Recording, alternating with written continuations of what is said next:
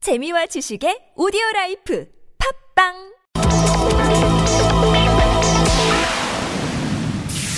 네, 변호사님 나와 계시죠?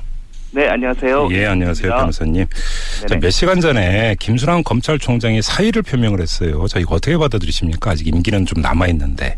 음, 어쩔 수 없지 않았나 싶습니다. 아, 왜냐하면 예, 뭐 잘 아시겠지만 어, 전직 대통령이 탄핵당하고 구속까지 되어 있는 예, 마당인데 예.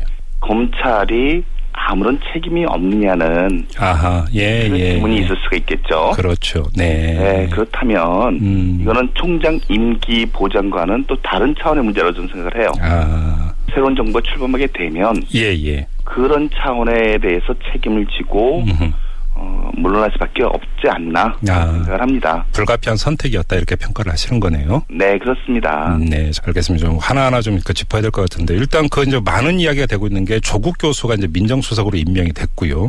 네네. 이 언론 보도로 보면 이것 때문에 검찰대 분위기가 크게 술렁인다 이런 식으로 보도가 나오고 있는데 이건 어떻게 보세요? 저는 이렇게 생각합니다. 조국 교수님은 뭐 개혁 속의 소양파 교수로서 대통령께서 조국 교수를 민정수석에 임명한 이유는 어, 검찰을 꼭 개혁하겠다. 음흠. 음, 그 선언을 하시다고 볼 수가 있고 예, 또 두 번째는 검찰에 대해서 내가 정치적 술수의 수단으로 이용하지 않겠다고 음흠. 천명했다고 볼 수가 있어요. 예, 저는 굉장히 긍정적이라고 생각을 하는데 음, 검사 검찰에서는 검사님들로서는 지금까지는 쭉 검사 출신들이 민정수석에 많이 가 있었죠. 그랬죠. 그러면 사실 이제 검사들은 그걸 통해서 우리한테 치명적인 불이탄은 안 오겠구나 하는 아, 약간 심적 안정 안도감을 갖고 있었을 거예요. 예, 보호막이 되지 않겠느냐라고 하는 네, 그런 기대심리. 네, 네, 근데 이제 아예 검사 출신이 아닌 분이 음. 와서 앉으시니까 네, 네. 앞으로 어떻게 될지 모르겠다는 음, 그로 그에 따른 불안감을 느끼는 거겠죠. 아, 불안감이다. 이렇게 네. 보는 거고요. 자, 그럼 변호사님이 보시기에는 검찰 개혁의 핵심 내용이 뭐라고 보세요? 검찰권이 남용되지 않게 하는 거죠. 네, 지금 이제 정치권에서 주로 나온 얘기가 이제 공수처라든가 예, 그죠? 검경 수사권 조정 문제라든가 하는 네. 게 나오고 있고요. 그렇죠. 뭐 거기에 대해서도 저는 공수처 부분은 저도 찬성을 하고요. 네, 그다음에 검경 수사권 조정 부분도 어느 정도까지는 저도 동의를 합니다. 음, 근데 저는 결국에는 검찰권 행사가 올바르다고 하는 것은 뭘 뜻하냐면 검찰 수사가 똑바로 돼야 한다는 거 아니겠어요? 그렇죠. 결국에는 검찰 수사의 독립성을 얘기하는 건데요. 네, 네, 이것은 세 가지 요소로 이루어진다고 저는 생각을 합니다. 네, 일단 수사 배경이 정당해야 돼요. 그렇죠. 네. 누가 하명을 한다든가 청탁을 해서 이루어진 수사는 안 된다 하는 거고요. 네. 수사 과정이 적법해야 됩니다. 음흠. 이건 뭐 다 이해를 하실 거예요. 아무리 우리가 옳은 수를 한다고 해서 수사 과정에서 탈법, 위법한 수사가 이- 이루어져서는 안 되지 않겠습니까? 어, 당연한 얘기죠. 예. 마지막으로 이제 수사 결과, 수사 음. 처- 결과 처리에 있어서 공정해야 됩니다. 네. 이게 핵심이겠죠. 음. 그런데 이 세 가지 요소에 있어서요. 배경의 정당성 부분은 이게 스크린 잘 안 돼요. 음, 그렇죠. 왜냐하면 그렇죠. 그게 굉장히 은밀하게 이루어지기 때문에 그렇죠. 그걸 예. 점검한다는 얘기는 사실 불가능한 거거든요. 그렇죠. 그래서 네네. 저는 뭘 강조를 하고 싶으냐면 배경의 정당한지가 스크린 잘 안 된다면 음흠. 과정의 적법과 네. 처리의 공정성 예. 이 두 가지 부분에 우리가 초점을 두자는 거예요. 네. 그래서 수사 과정의 적법을 위해서 수사 절차법을 만들자 하는 거고요. 어허, 수사 절차법. 네. 네. 왜냐하면 지금 수사 절차에 있어서 너무나 많은 부분들이 수사 기관의 은혜와 네. 배려에 맡겨져 있어요. 어. 그러다 보니 거꾸로 수사 관계자, 피의자나 참고인들의 인권은 침해되고 무시되는 경우가 너무 많고요. 예, 예, 예. 그리고 수사 배경이 정당하지 못한 사안에 있어서는 이 수사 과정이 적법하지 못한 경우가 많더라는 겁니다. 음. 따라서 수사 과정에 적법을 확보하기 위해서 수사 절차법을 만들자 하는 예. 거고요. 수사 절차법. 그리고요. 그다음에 처리가 공정해야 되지 않겠습니까? 예, 예. 근데 이 처리 공정성에 있어서는 지금까지는 사실 검찰 간부들 몇 분이서 이렇게 모여서 수덕수덕 결정을 했단 말이죠. 네. 안 되겠다는 거예요. 음. 어떻게 하냐? 결과 처리에 있어서 시민들이 참여할 수 있게 하자는 겁니다. 네네.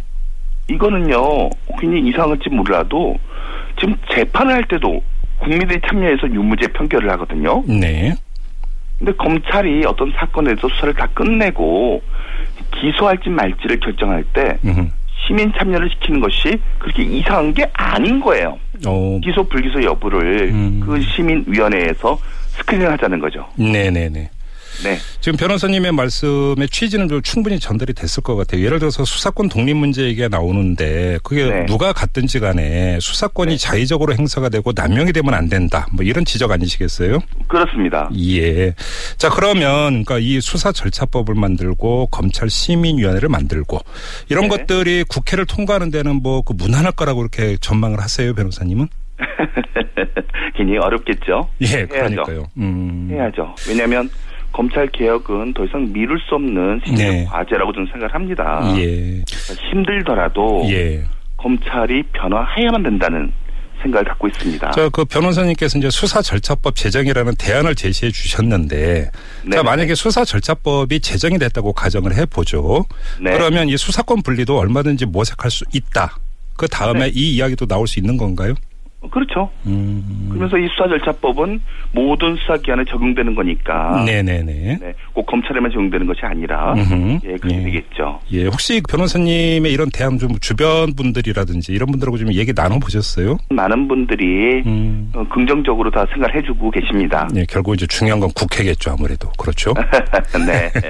자, 또 하나 이걸 여쭤볼게요. 이제 아까 이제 그 검찰 독립 이야기가 나왔는데, 네. 자, 권력이 이 검찰을 도구로 이용하고자 하는 그 유혹에서 벗어나는 것, 이게 독립의 요건이 될 거고요.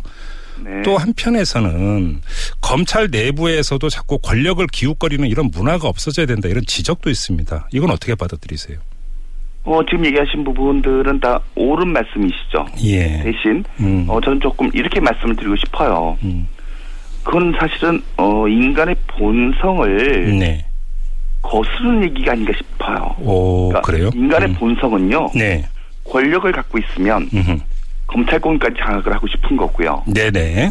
또 검사를 하다 보면 음. 더 큰 권력을 잡고 싶은 거고요. 네네.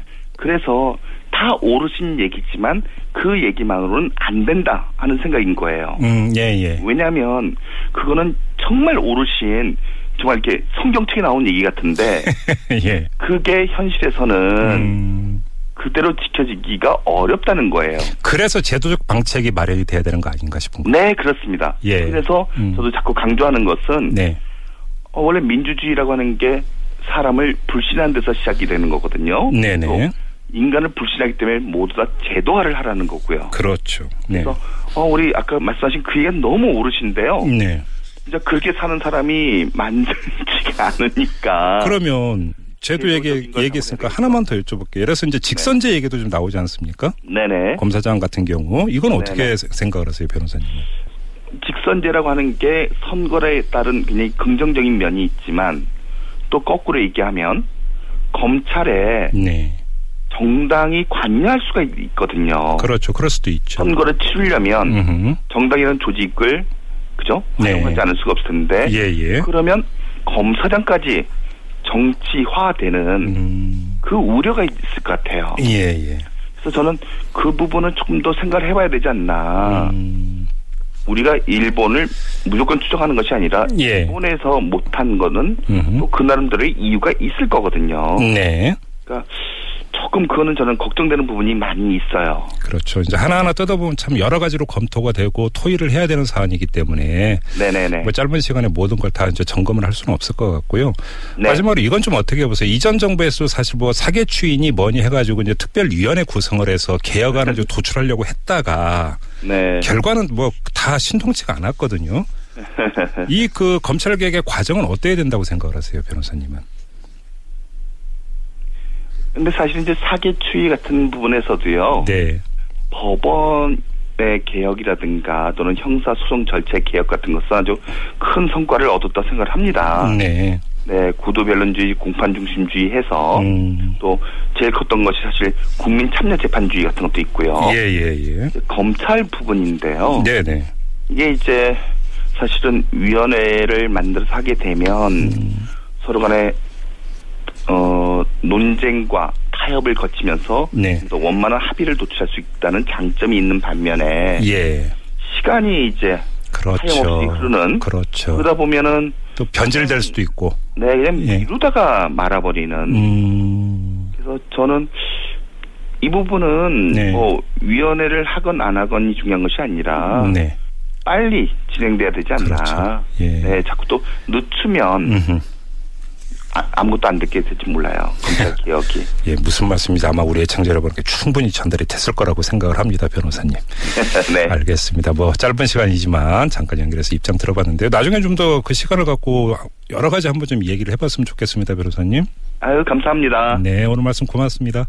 네, 감, 감사합니다. 들었죠? 네, 지금까지 임수빈 변호사였습니다.